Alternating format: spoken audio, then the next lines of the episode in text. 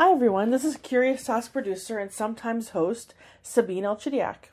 Elinor Ostrom is someone who changed my view on many aspects of classical liberalism and taught me how to see the world as somewhere community can thrive and where people aren't helpless. I think at a time where we're worried about things like climate change and scarcity, the ideas of Elinor Ostrom are more important than ever before. Jayme Lemke does a great job giving an overview of Ostrom's work and ideas, and I'm excited to share this episode with you all once again. Hope you enjoy. Who was Elinor Ostrom? Today on The Curious Task, I speak with Jayme Lemke.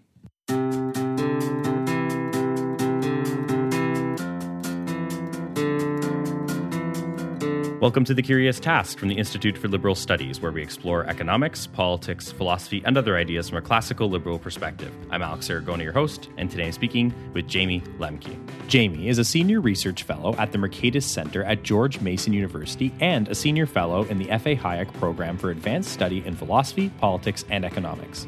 She received her PhD in economics from George Mason University. Jayme specializes in public choice economics, constitutional political economy, and the political economy of women's rights.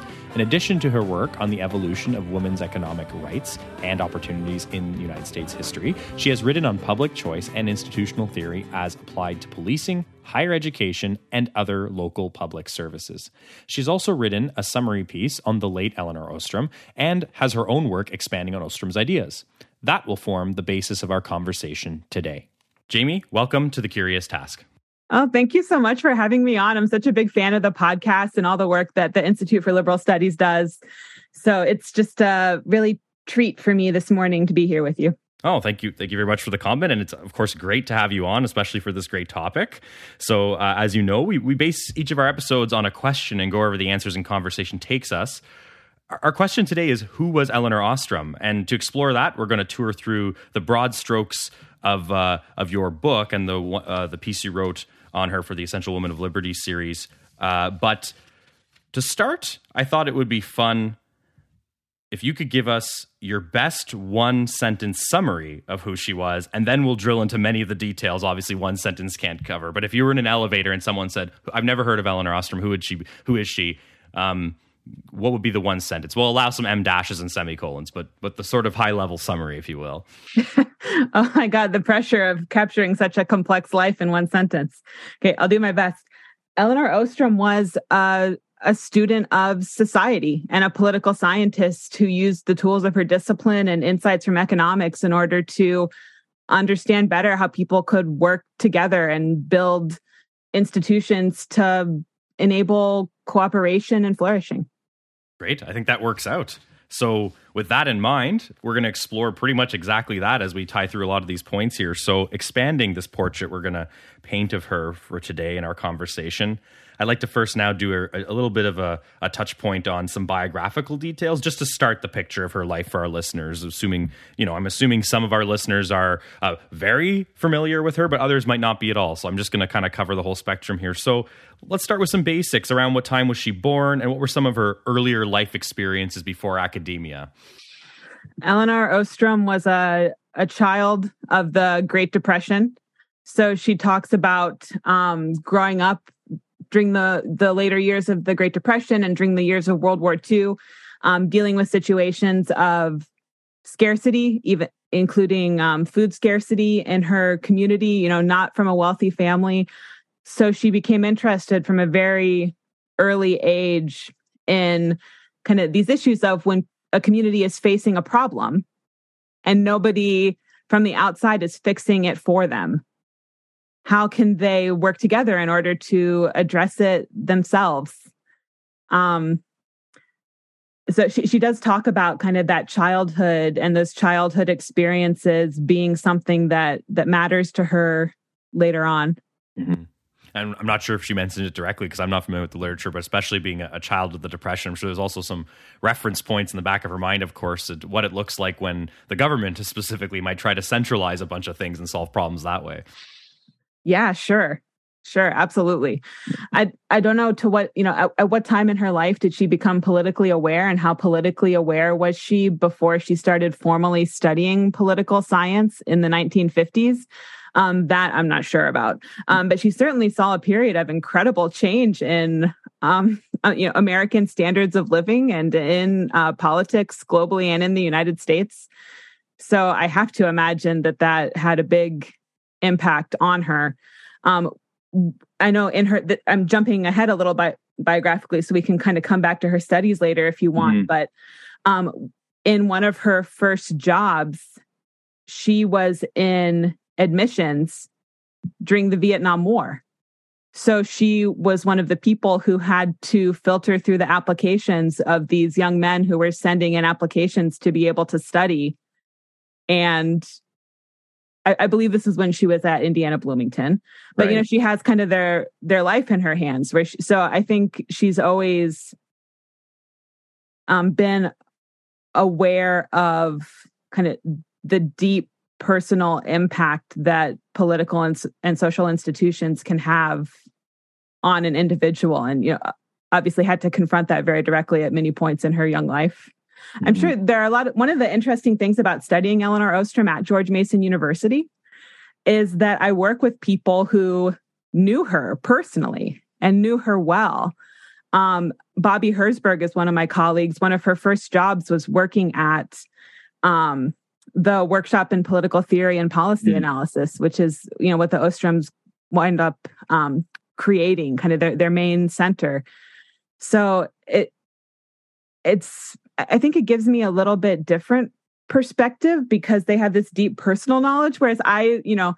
I met her from a distance a couple of times, but at, at the point I started my career, I never, you know, she never told me, call me Lynn like she right. a lot of a lot of her friends call so I always call her Elinor. Um, but so I think some of those personal stories probably other folks could flesh them out a little more deeply. But I do think there also is an advantage to the fact that I got to know her um, exclusively through her work. Mm-hmm. And I think this care shows up even in her extremely scientific work because she is always prioritizing the human experience and the impact on human society regardless of what kind of you know big picture political theory questions she's asking or what kind of like small picture technical how are we going to solve this problem question that she's asking mm-hmm. yeah no, and and and you said you were sort of going to skip ahead and like, and we will come back to some things, but I think you did a great job of actually just tracing a line right through some of the stuff that uh, I want to get into a few more details on. So, kind of directly in like that sort of framework you just put together. First, you sort of quickly touched base and mentioned like her earlier academic career and stuff. So, why don't we actually just go back to that and get into it a little further? So, what did that journey look like, and what did she initially choose to study as an undergraduate and so on? So, at the earlier part of her interest in academia. Yeah, she what, so one of the interesting things about Elinor Ostrom's history is that she didn't really get much encouragement from the people in her life to go to even college, let alone to graduate work, you know, let alone to becoming a professor. Um, so when she decided to go to college, that in itself was a little bit of a family conflict. Mm-hmm. Um, but certainly after she she was working in kind of an administrative role at UCLA, and she took a couple of classes in public administration kind of for fun decided that she wanted to go into graduate study um, but because of some of the material she was interested in the department she wanted to enter was the economics department um, but they didn't want her mm. because they had admitted four women the year before and their perception at the time was that those women had not been a credit to the department. Whether that's accurate or not, it's impossible to say. Right. Um, so I, I don't know if that was actually driven by the fact that those four particular women were not a strong selection, or was that um, the faculty and other students' uncomfortability with having women around them when they were not used to it. I, I don't know. Um, but so they said, we're not gonna, we're not gonna let in anymore, ladies. Um, and so she wound up applying to the political science department and doing her her graduate study in UCLA in political science. Um, which was extremely fortuitous for her, both professionally and personally, because that winds up being where she meets Vincent. Also, mm-hmm. her husband, Vincent Ostrom. You know, in case anybody don't, um, doesn't know, they were um, intellectual collaborators, strong intellectual collaborators through their whole lives. Um, so, I mean, there are a couple things that I find amazing about this. The first is that you have a woman whose mom is telling her that it's a waste of time, mm-hmm. whose first husband is telling her that it's a waste of time. Right, and they, and they of course got got divorced over that issue. If I got the meaning correctly from your uh, from your writing, yeah, um, he, you know, he was not willing to support her, so and, and they decided to to call it quits. So that kind of commitment to these ideas, I think, says a lot about her. But also, how many of us have the fortitude to be told no by our family, no by our spouse, no by the academic institution, and we still not only forge ahead, but go on to win a Nobel Prize in the discipline. And well, actually, in, in even a different discipline than the one that your degree is formally in, because she right. won the Nobel Prize um, in economics. Right. Um, and she received the highest award in political science as well. But I, I think that kind of tenacity is just incredible. Absolutely. And, and just to tie a, bow on that, then, so like, so because you mentioned it right there, so she, we we kind of kicked off there on her undergraduate and her going into academia and some of the barriers she faced. But as she moved through academia, so can you just cement and and reconfirm there? So what what was her master's in, and then her PhD? Can you take me from that point onward, kind of thing? Um, so she winds up getting her um, her PhD in political science. Was her master's in political science or in public administration? I can't recall off the top of my head, um, but I, I just I know it wasn't in economics. Okay. Um, and so her first job and and you know come back at me if i wind up forgetting any part of your question it's not intentional oh no that's okay yeah no this is great go ahead um but so obviously i think when we hear this story today the idea that she when she's working on her phd she takes a class with vincent ostrom and then winds up dating him before she's even completed her doctorate. You know i think i think there are a lot of good reasons to kind of say oh I don't, is that was that 100% a good thing? What was what exactly was going on here? Um i don't know if it makes anybody feel any better. She did stop taking his classes so she wasn't formally graded by him after they started dating um, but you know, in addition to obviously forming a strong personal connection, it was by taking his classes that she kind of cemented some of her early research ideas. Um, and in particular, this is where she first started studying water rights. Mm. And living in um, the UCLA area, California still deals with incredible drought, but you know, for even in the the 1950s, that was a serious problem of different communities having to negotiate how much could be drawn from different water basins without potentially creating um, a serious uh, water shortage problem. So that was something um, that these different communities had to come together and figure out a way to negotiate. And I think part of the insight that generates that question is knowing that you're living in basically a desert. And there are people who are managing to find a way to survive there. So you have people facing um, what should be a serious technical challenge but overcoming it. And that kind of general theme of looking around the world for um, things that shouldn't work for situations that should be really hard but yet people individuals find a way to manage them and deal with them and still thrive in even those difficult situations. Um, that's something that comes up later also in her work where she's studying policing. Um, she goes on to study, you know, irrigation and water management and national resource management in environments kind of around the world. But that all started, that interest all started in those PhD classes in political science at UCLA.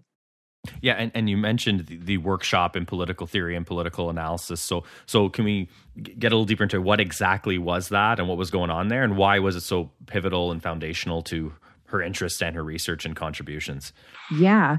Um, so another kind of interesting demonstration of Elinor Ostrom's tenacity, I think, is that when Indiana University Bloomington first hired Elinor Ostrom and Vincent Ostrom, Um, Vincent was the candidate that they were really seeking. Elinor Ostrom was an add on hire.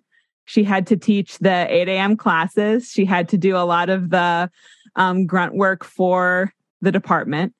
Um, but Vincent Ostrom was this, you know, highly respected political theorist, faculty member at UCLA. So they um, they were really trying to attract him.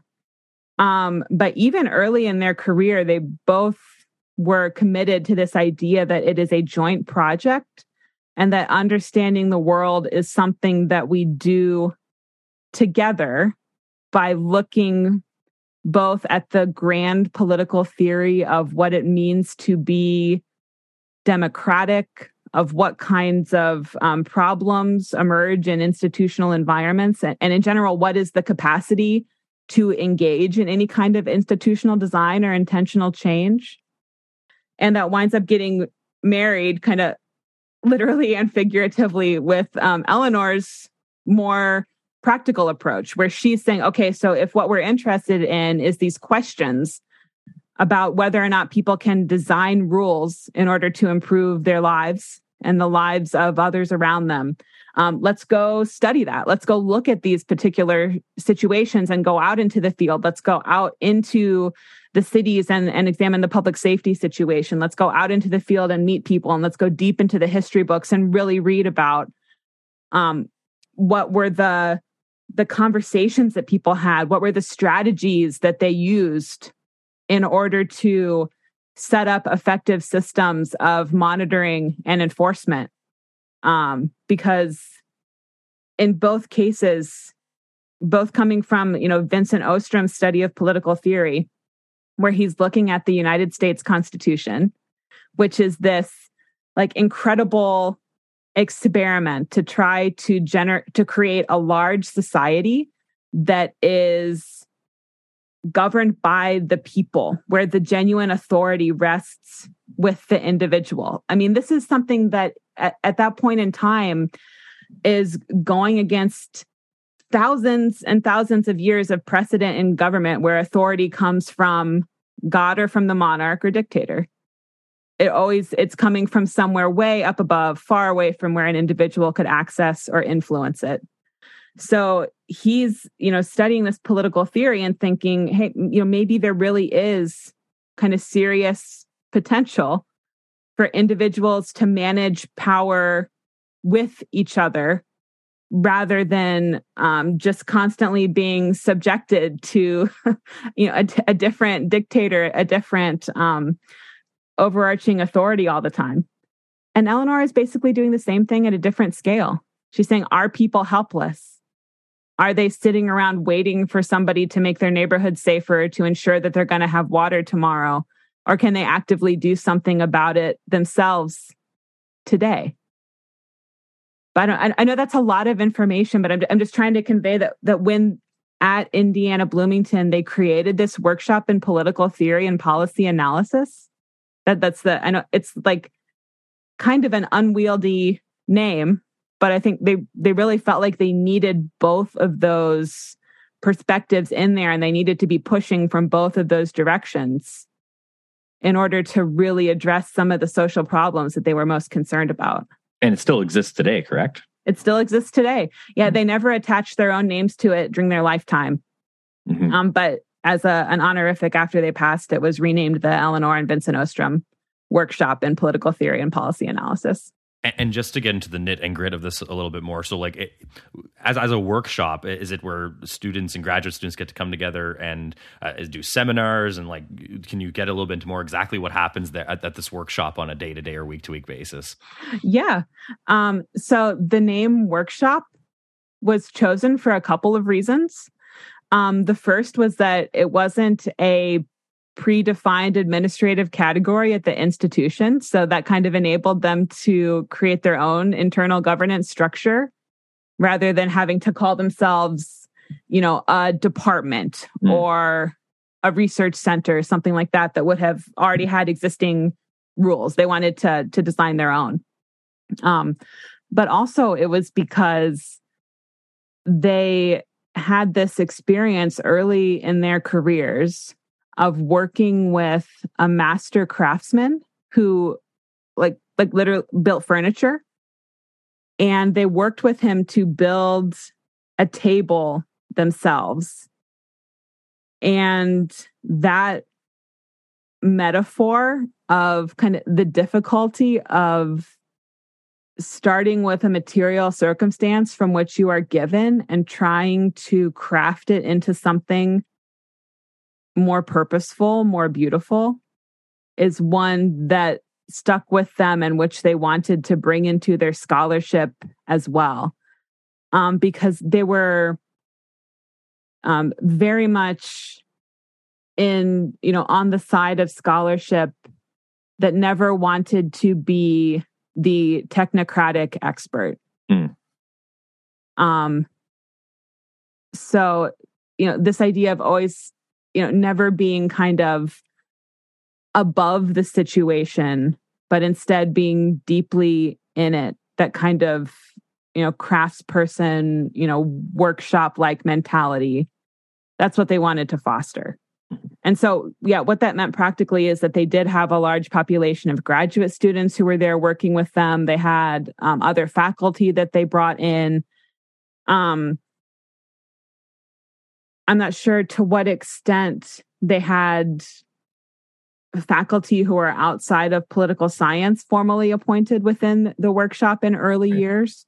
But I know certainly in a lot of their outreach efforts where they were bringing in faculty from other institutions, they were really trying to invite um, people both from different disciplines and who had different methodological training.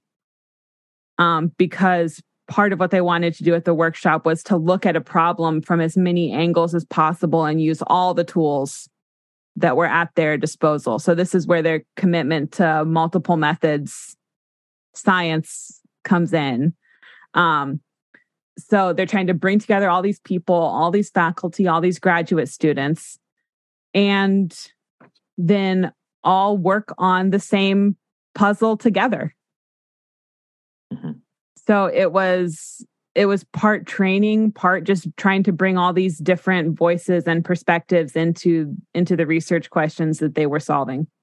Wow. or tr- or trying to solve uh, trying to understand at least. Right.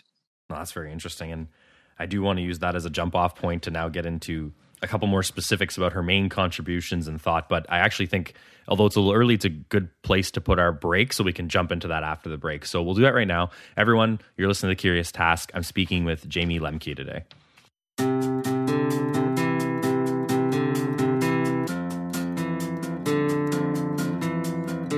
the Curious Task is a podcast from the Institute for Liberal Studies. Feel free to send questions, feedback, guest recommendations, or anything else that's on your mind to curioustask at liberalstudies.ca.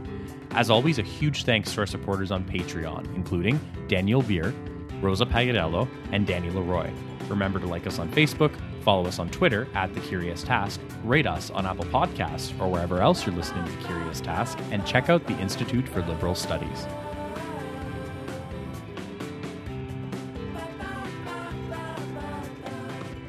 Welcome back, everyone. You're listening to Curious Task. I'm speaking with Jayme Lemke today. So, so Jayme, uh, at the end of our first half, there we were just sort of capping off, sort of like that little transition, if you will, from just the general biographical tracing of Elinor Ostrom, her career and where she spent her time and, and kind of like the, her main interests and stuff. And I want to get a little bit more specific about uh, some of her main contributions that you highlighted in your work, for example, and uh, and also highlight you know the way our listeners should be thinking about that kind of stuff and what they can take from it. So that'll probably be most of our second half, actually. But before we move forward and get into all that, I know that a bunch of words and things will be thrown around in terms that I figured it might be better just like sort of have you explain and define them up front so that as we start sprinting and getting into some of her contributions and stuff, we don't have to, I don't have to pull you in a bunch of different directions. So if we, you know, if if we kind of think of some main key words, and of course, I'll, you know, you can add to the list if you'd like. When we put on our Ostrom hats, like we want to sort of understand things like what we really mean by public good, what we really mean by institutions, what we really mean by rules and commons and polycentric. I mean, like some people's common sense sort of definition of these might actually work very well, other times not so much, just depending on people's own backgrounds are. So I kind of want to go through a few of these keywords, and it kind of gives us an opportunity to, for you to kind of d- define them from your perspective and how we think about them and where the you know those thoughts should lead us when we put on our Ostrom hats. So let's start with public good, uh, and then we'll start segueing into institutions, rules, and commons, so on and so forth. Because there's a, always a misconception around like, oh, when someone says that's a public good, this is a public good, and I think this is a key to understanding a lot of this and opening the door. So when you say public good, what do you mean by that? And yeah, a public good does economists and political scientists definitely use this term differently than um, plain English might suggest. Because um, a, a public good doesn't mean just anything that's good for the public or that the public likes. Um, instead, it has this technical definition of, of something that is non rival and non exclusive, which basically means um, that it's difficult not to share as long as you're producing it. And it's difficult to enforce that only people who uh, contribute to its production in some way, whether whether that's financial or some other form of contribution. It's difficult to limit.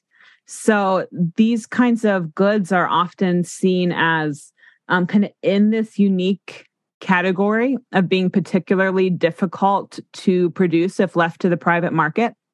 Um, so this is where you see arguments like for national defense, for public education, we have to have these provided by the government. They simply won't exist if they're not. That this is that's kind of the 1950s, 60s simplified um, neoclassical take on public goods.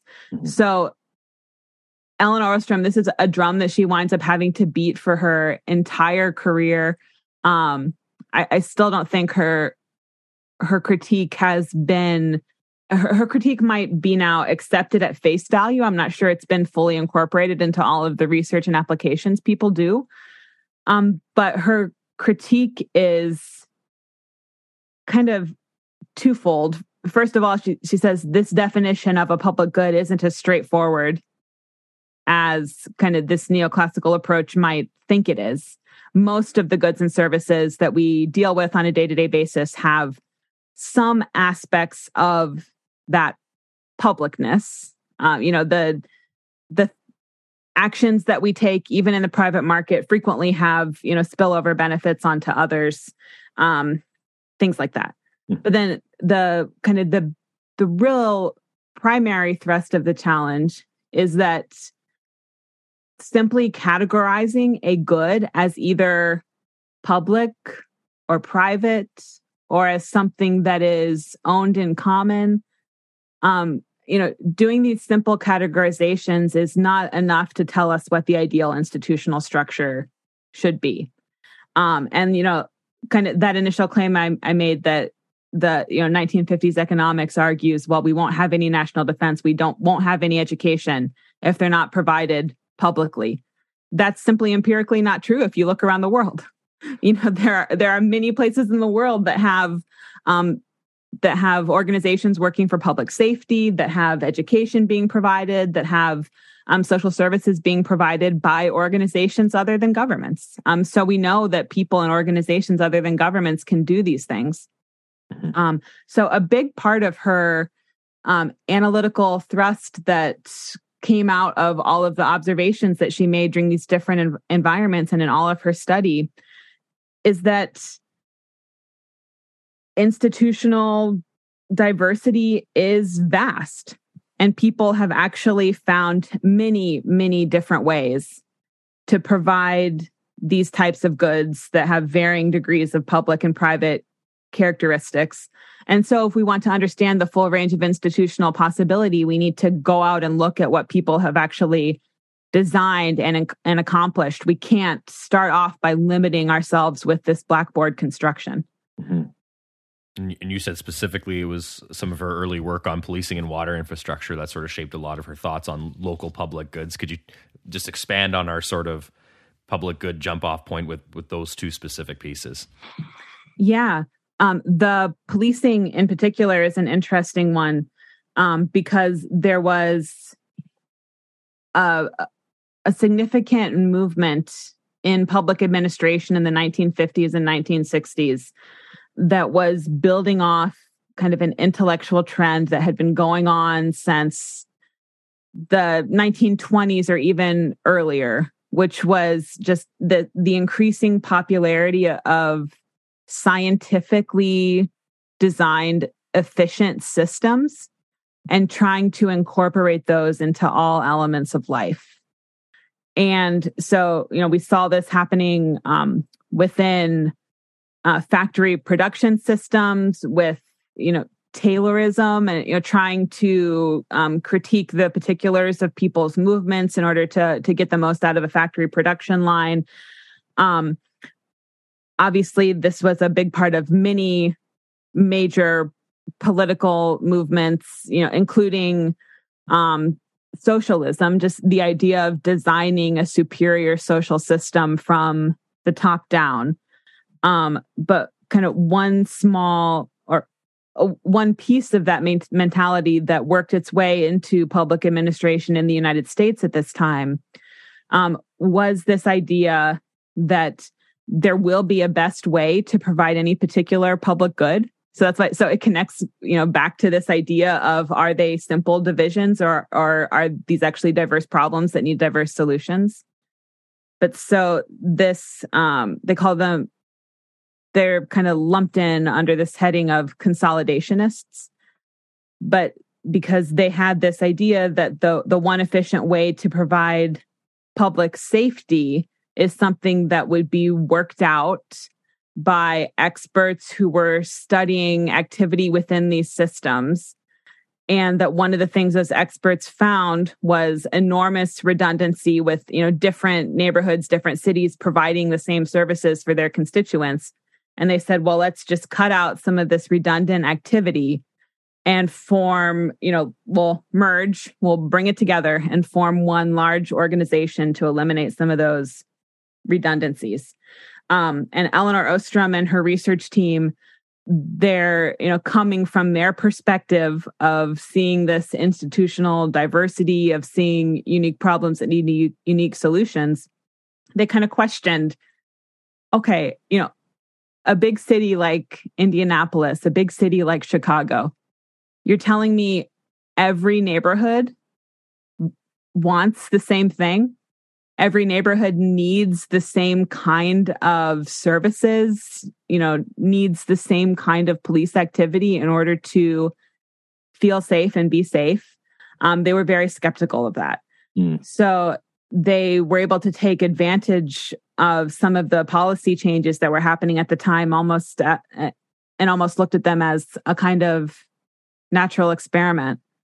So if they look at two neighborhoods or two jurisdictions that combined their police services and consolidated into kind of a larger, more bureaucratized system and compared that with jurisdictions that remained independent. They thought they can then go into those neighborhoods and ask people about how well the police are serving them.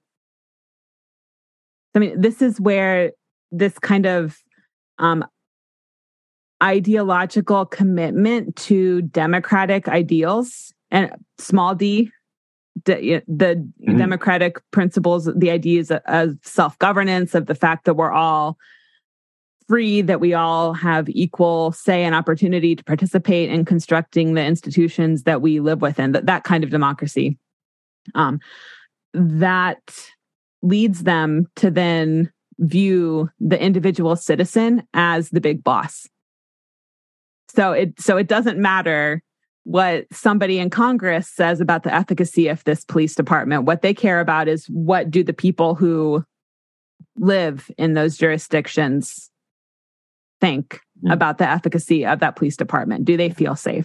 In other words, what do the people in that neighborhood feel about their own neighborhood safety in the context of that neighborhood service as opposed to you know some some bureaucrat or some representative downtown for example yes are they are are those individuals getting what they want out of their local public services or um, is it somebody else who's calling the shots um, so yeah I, I, think the that kind of commitment to democ- democracy winds up forming this research question and what they find is that in order to kind of genuinely um address a particular community's unique safety problems, it actually is quite helpful to maybe have some redundancies. Mm-hmm. You know, to have you know, one of the things that redundancies do is that they enable competition with a system. Like this is true in markets. If there's only one place to buy a computer from, mm-hmm. we're going to expect, you know, very little variety in computers that are provided. We're going to expect very high cost, low quality service, lower quality products. Whereas if you have multiple providers, they have to compete with each other for your business. Right. And it's the same in local public services. So if you have um, smaller jurisdictions that are competing with each other, and even better, if it's in a more open institutional framework where you can also have civil society organizations being allowed mm-hmm. to solve problems in the community and to propose their own solutions. And then, you know, there are some contexts where uh like like one simple example is education. We often have a public option for education, but there are also often many private options including you know different nonprofits like religious institutions might also have their own educational offerings. So right. we can get competition not only within the political system but across these different systems. And c- continuing because i think we're we're getting momentum in that direction regardless and continuing sort of on our way of you know pulling keywords to really get into Ost- ostrom's thoughts um, yeah. Well, well yeah. So I was going to say, we're, well, hopefully we're on the same page. Otherwise, I'm wrong, and you feel free just to correct me. But I feel like we're already kind of getting knee deep into the river of polycentric authority and polycentricity. So why don't we kind of jump? Well, can, I shouldn't say start from a jump off, but really continue your train of thought into what we really mean by polycentricity when we put our Elinor Ostrom hats on. Yep, that's exactly what I thought you were going to say. Um, and I should preface it for anybody who's getting kind of a first introduction to this concept or hearing this definition for the first time. Um, I, I, don't necessarily expect a short presentation of this concept to make complete sense on the first year. Yeah, this is this is one of those kind of concepts that people tend to to grapple with for quite a long time because I, I think it's just so counter to the ways that we're most used to thinking about hierarchy and power. Mm-hmm. For sure. Um, but so polycentricity is this idea um, that you can have a power structure where there are multiple different authorities. They could be adjacent or overlapping, and their interactions within an overarching system of rules can form a coherent system. So, um, a system of federal government, for example, it could be a polycentric system. It meets the multiple authorities um, criteria, certainly, um, often within the same system of rules. But they may not have much freedom of entry and exit. You know, we are often quite uncomfortable with the idea of states entering or or exiting um, the overarching author- uh, system of rules. They may not have much genuine authority, you know, so you're not going to get much um, helpful interaction between the different jurisdictions if jurisdictions can't genuinely make different decisions and provide things in different ways. Mm-hmm. Um, so we've seen a decline in the United States, at least, I, I know less about the Canadian situation, although I, I have have a sense that it's directionally the same.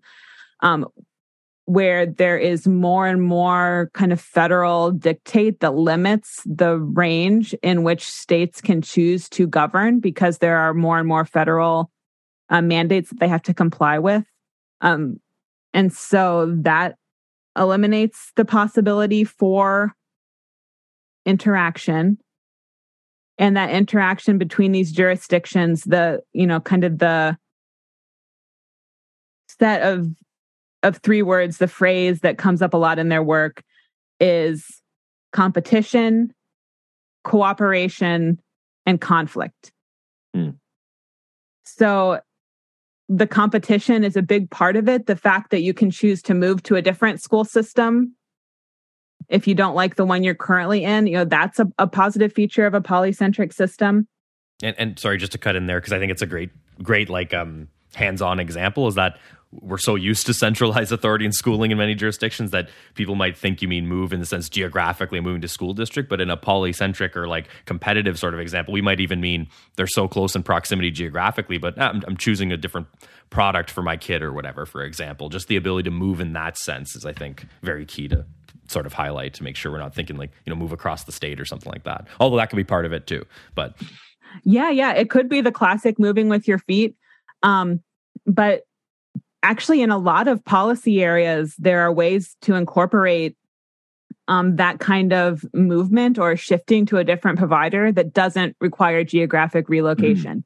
like companies do this all the time. They can choose to incorporate you know if they're already a uh, a company that operates in many different states or maybe in many different countries around the world they can often choose in which of those places they want to be headquartered. They don't have to move a single facility, but they mm-hmm. can shift what the the primary governing body for that company is going to be.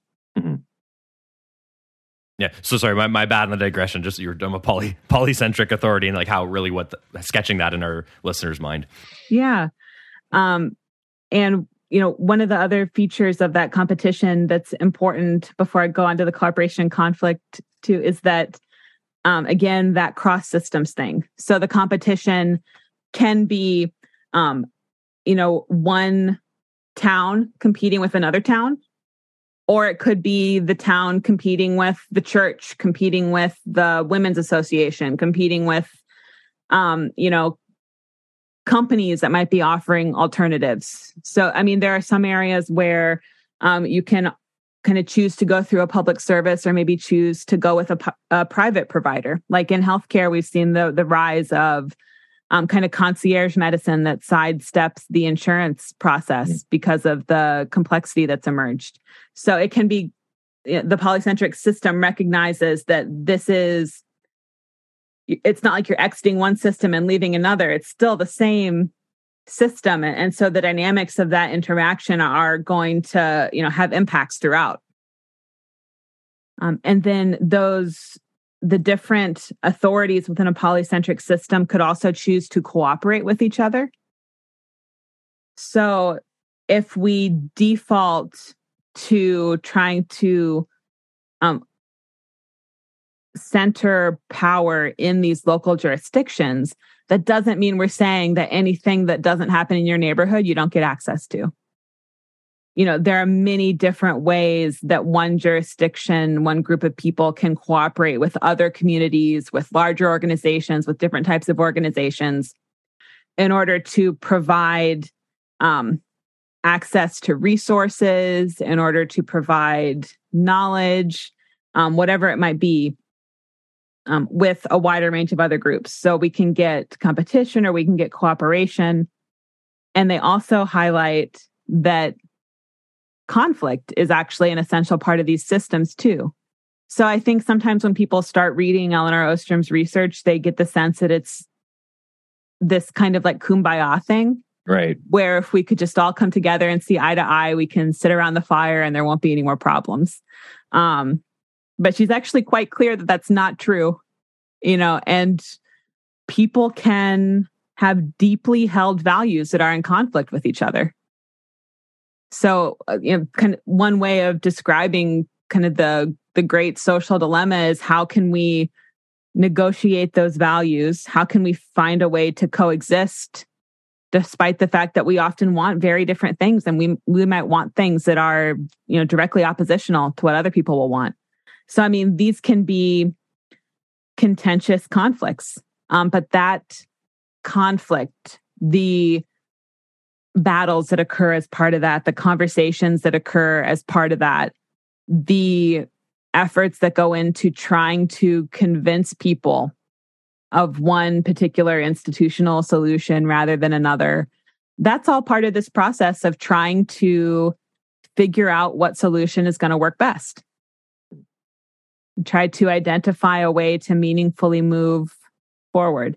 So yeah, that that competition, cooperation and conflict between multiple centers of power all within the same system of rules. That's what polycentricity and understanding polycentricity is is all about, I think. Mm-hmm. And, and, and just to tie that off, as opposed to the other extreme, for example, where you have a highly centralized authority, like for instance, a state planned bureaucratic sort of one party state type of economy being run by a bunch of bureaucrats like the like think of the USSR you know classic caricature example kind of thing these would be like on the uh, relative opposite ends of a spectrum you have like a highly centralized system of rules of authority of decision making and on the other side you have a polycentric approach for example Yep, the opposite. That's exactly right. The, the opposite of polycentricity is this monocentric pro- approach that, in order to get any kind of coherence or any kind of efficiency in a system, we have to have somebody at the top who is keeping it all together.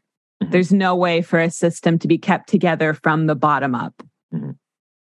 So, that kind of polycentric idea that it is possible to generate a coherent system from the bottom up without that centralized control um, that's definitely you know one of the big challenges that the ostroms bring to the table, along with a lot of other, you know, great 20th century theorists, of course, because the, the 20th century was a period of time where that, you know, sometimes when we talk about it, it can sound like this abstract intellectual battle.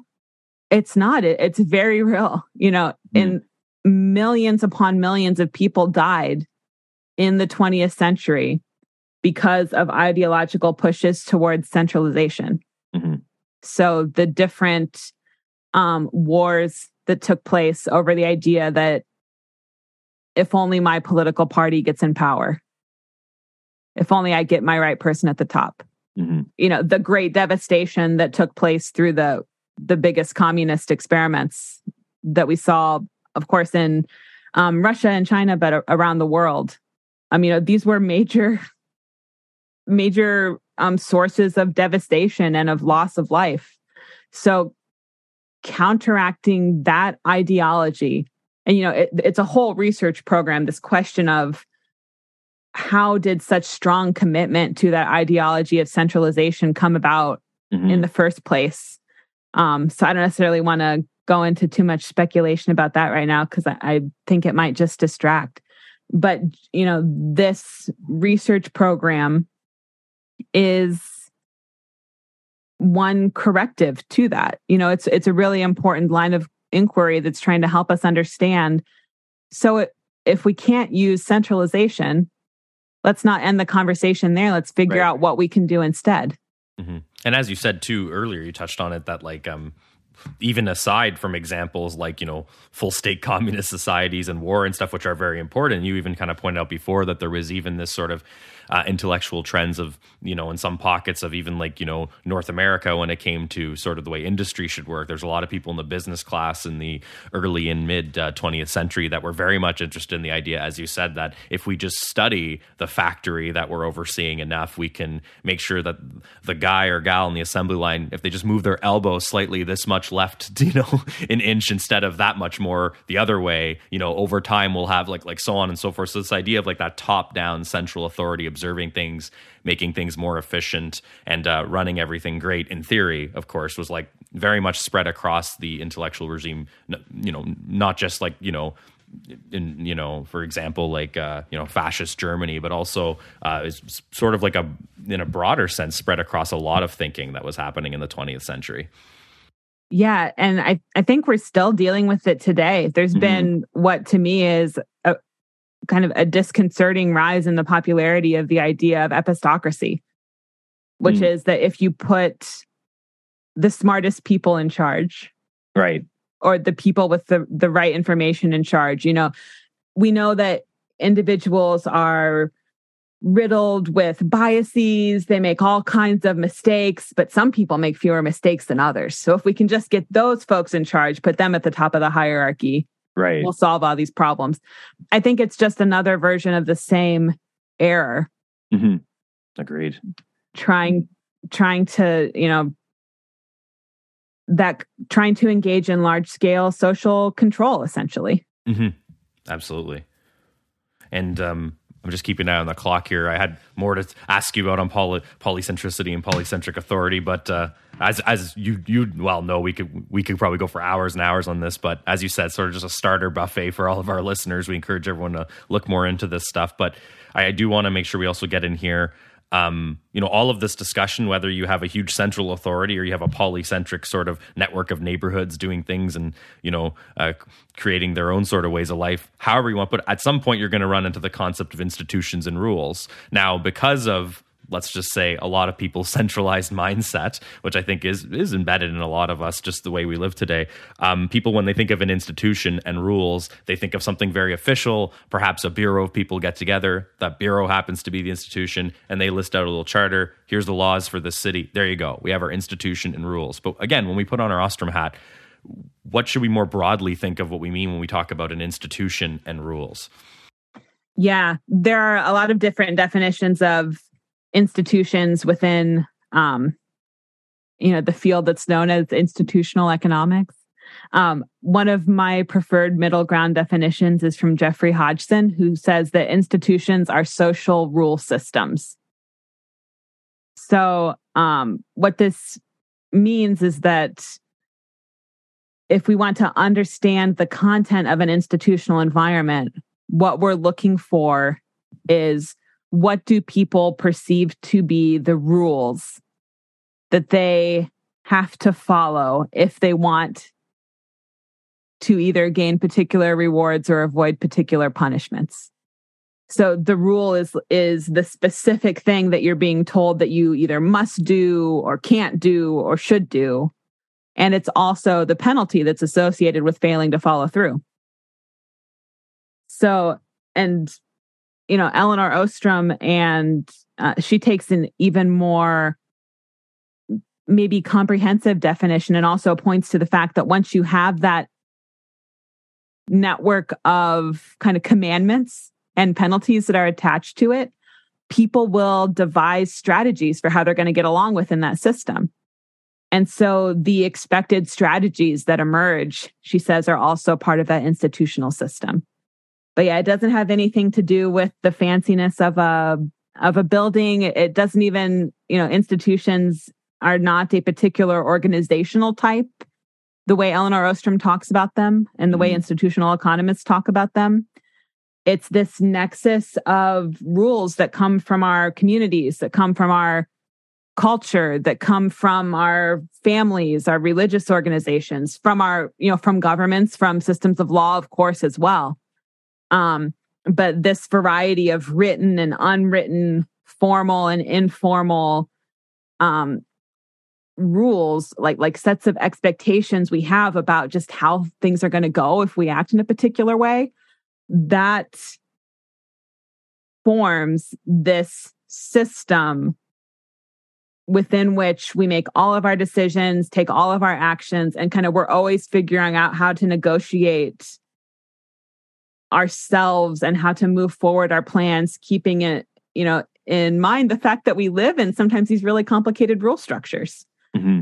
And the rules can be different, you know, when you're at home with your family as opposed to when you're at work, as opposed to if you're um, you know, in a courtroom. So there, it's a complex thing that human beings mm-hmm. have learned to interact and deal with. It's just the complexity of the rules we all face every day. Mm-hmm and and just the effort to articulate those can often go a long way towards explaining why it is that people prefer particular strategies or feel the need to act in particular ways when they face a problem. Mm-hmm.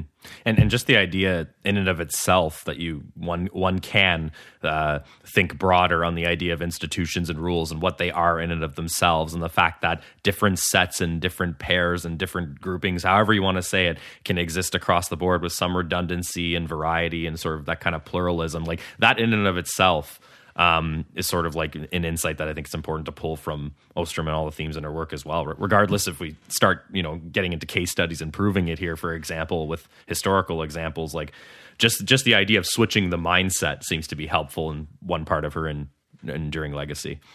Yeah, I think the it, that kind of description I gave can make the concept seem more complicated. But I think that understanding of what an institutional environment is also makes it more accessible in a practical way because mm-hmm. it enables us as individuals to recognize all the ways that our interactions can be shaping what the rules will be going forward. Mm-hmm. Exactly. Yeah, we had an episode with uh, Jennifer Murtazashvili, and she talked about um, sort of like anarchism effectively and how there were small communities in Afghanistan that were doing a lot better in multiple small groups governing themselves rather than the central authority trying to pull them in. So I think that's a really good one kind of example I could think in my head. And I encourage people also listen to that episode if they haven't caught that. But um, but it's one of those things that exactly as you said, sort of shows that something that sounds a little more complicated on face value. Oh my God, multiple communities doing several things with several different councils and smaller groupings of people making decisions. It uh, it sounds more complicated as far as the system if you take a bird's eye view, but when you sort of get into what the actual people are experiencing, it's a a lot of a simpler form of authority and a decision making structure to deal with. Like you know who the elder in the community is to go talk to for dispute resolution or who's going to referee a claim. And I think in the episode, Jennifer also talked about not having to trudge your your behind sort of three hours away to the city and deal with a bunch of bureaucrats or something for a land dispute. So stuff that's it's one of those like inverse things, right? Stuff that sounds simple. Oh, we'll just have a bureau and a bunch of people working there versus oh no, we have a network of polycentric. It's one of those things that each sounds either simpler or more complicated, but sometimes you find the reverse when you actually get into the practicality, right? Yeah, absolutely. And then and that also raises your comment raises another um, important point that Elinor Ostrom makes in quite a few of her pieces, which is that if the world around us is so complex that we're having difficulty understanding it, that's not an argument for trying to simplify the world. That's an argument for complicating our understanding. Right. Yeah. If you find yourself frustrated, you can't summarize it all in one tweet. Maybe it's not that it's the thing that's frustrating in and of itself. just understand it a little better to start at the very least. Yeah. And then, you know, I know that you know you've done quite a few episodes on on liberalism. I know that's something that uh, you know is interesting and a part of the conversation you're having here.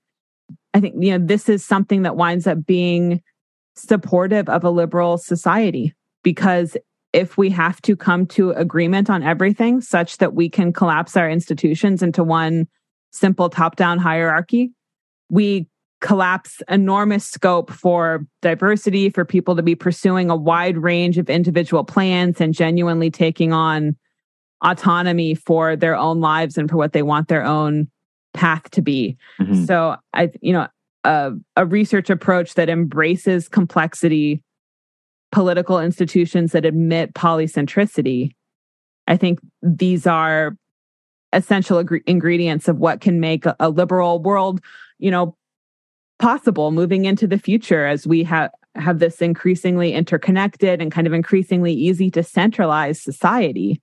Mm-hmm. Without these ideas and keeping these tools available and top of mind and so and we understand we can go from the bottom up I, I think this could really be quite important to preserving liberalism going forward mm-hmm. agreed and our time is winding down here. It has flown on this topic. Um, I didn't expect, so I'm going to probably throw one more sort of prompt and last section of conversation uh, for us here to to hear your answer on and your thoughts, and then I'll move us to the formal wrap up. I didn't think this would be my last question here, but it seems quite uh, appropriate either way. I know Sabine's already writing notes for part two and probably has an email drafted to invite you back, so that's great. Um, but but you know, and it actually kind of really works. So you know, kind of exploring this sort of idea I put together of using a keyword as a jump off point. So I know this is sort of an unfair, sort of big thing to tackle as the last question, but we'll, we'll, we'll, you know consider it sort of that teaser. Hopefully, again, listeners always look into this stuff. There's a lot more than just a couple of answers here that can provide, especially on this stuff. Um, but like I said, seems appropriate to end on this. So when we use the keyword commons and take a prompt from the title of arguably what you say is her greatest work, governing the commons. Um, what what do we mean by commons and what do we mean that people can actually govern it and so on and so forth? What kind of broadest insight possible do you think we can pull at the high level if we can sort of putting everything together that we sort of talked about and tying it into a bow as much as we possibly can? What what do we mean by the commons and what do we mean by governing it? What what's possible what's not possible? What are the, what are the kind of main insights we should take away from all the kinds of things we've been discussing? Uh, i'll do my best. Um, a commons is a property arrangement that a lot of big tent ideologies do not like because it's a, a resource system that no particular individual owns. Instead, it is held for the entire community to be able to access. So, um, this challenges ideas on both sides. So it, it of the ideological spectrum because it challenges the idea that in order to govern a system that is for the public that we have to have a formal government managing that system.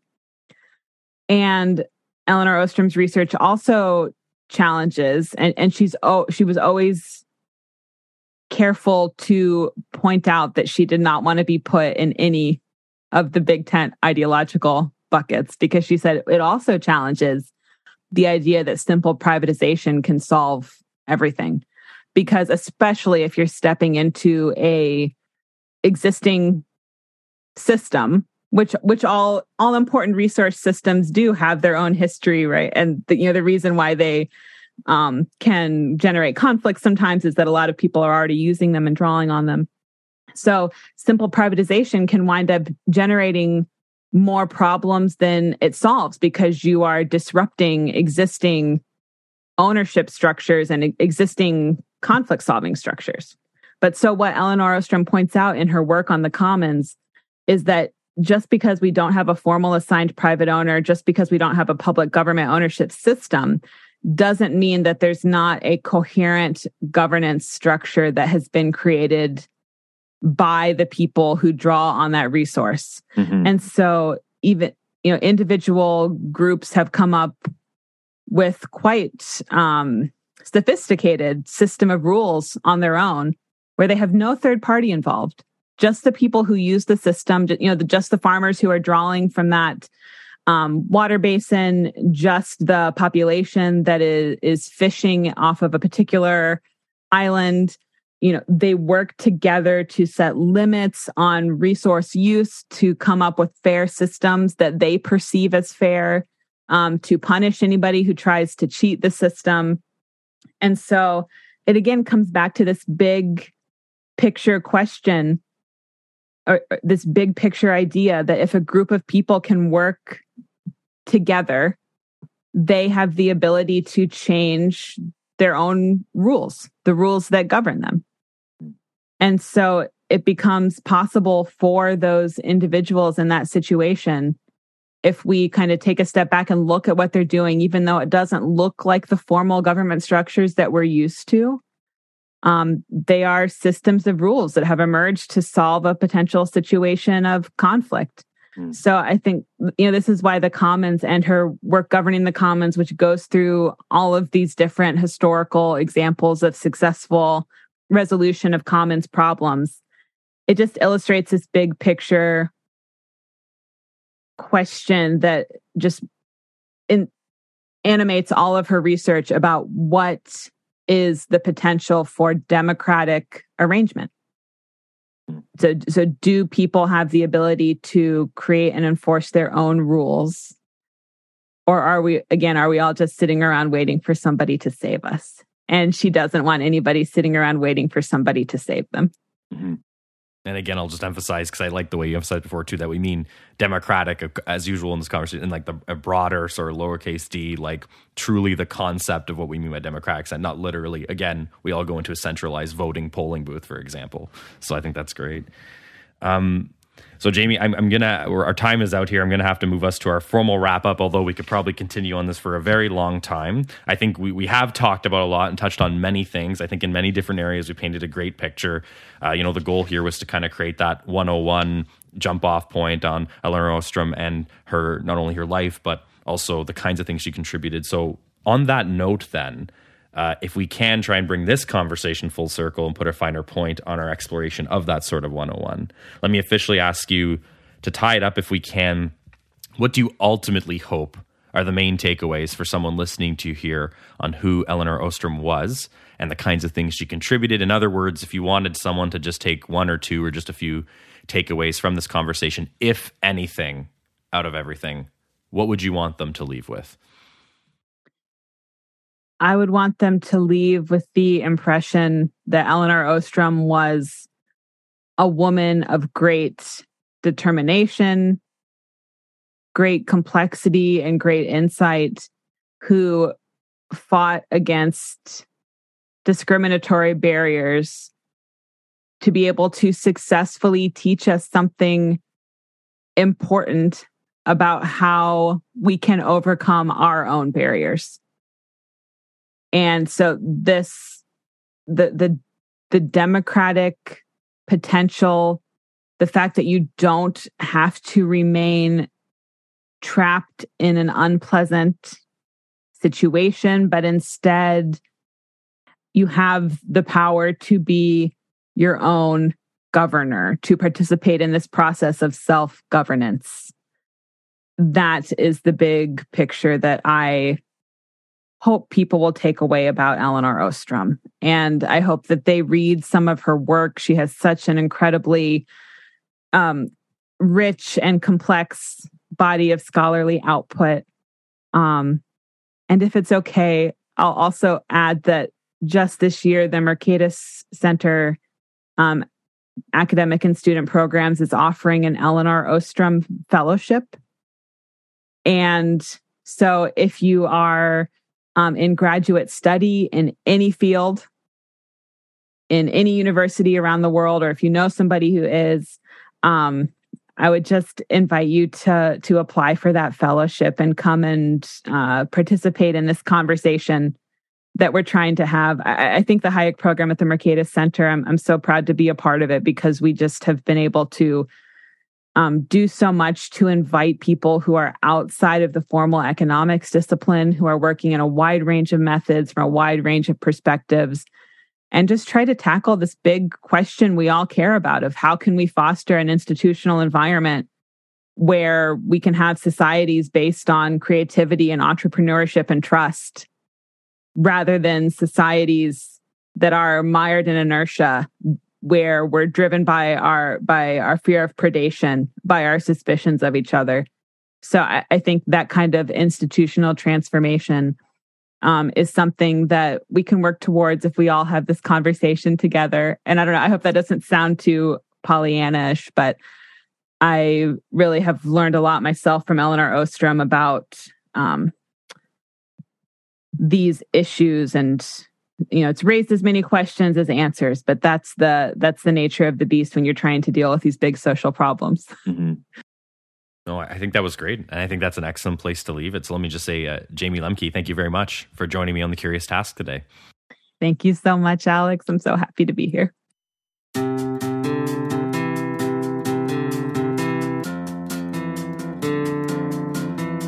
The Curious Task is a podcast from the Institute for Liberal Studies. This episode was produced by Alex Aragona, Sabine Elchidiak, and Eric Seguin. Our executive producer is Matt Buffton. The music you hear on the podcast is by Lindy Vopnfjörð. You should check out his other stuff online. The Curious Task exists today because of donations of time and money from those creating it and listeners like yourself. Check us out on Patreon and find out how you can support us and get access to exclusive offers. I'm Alex Aragona, and thank you very much for joining us on The Curious Task.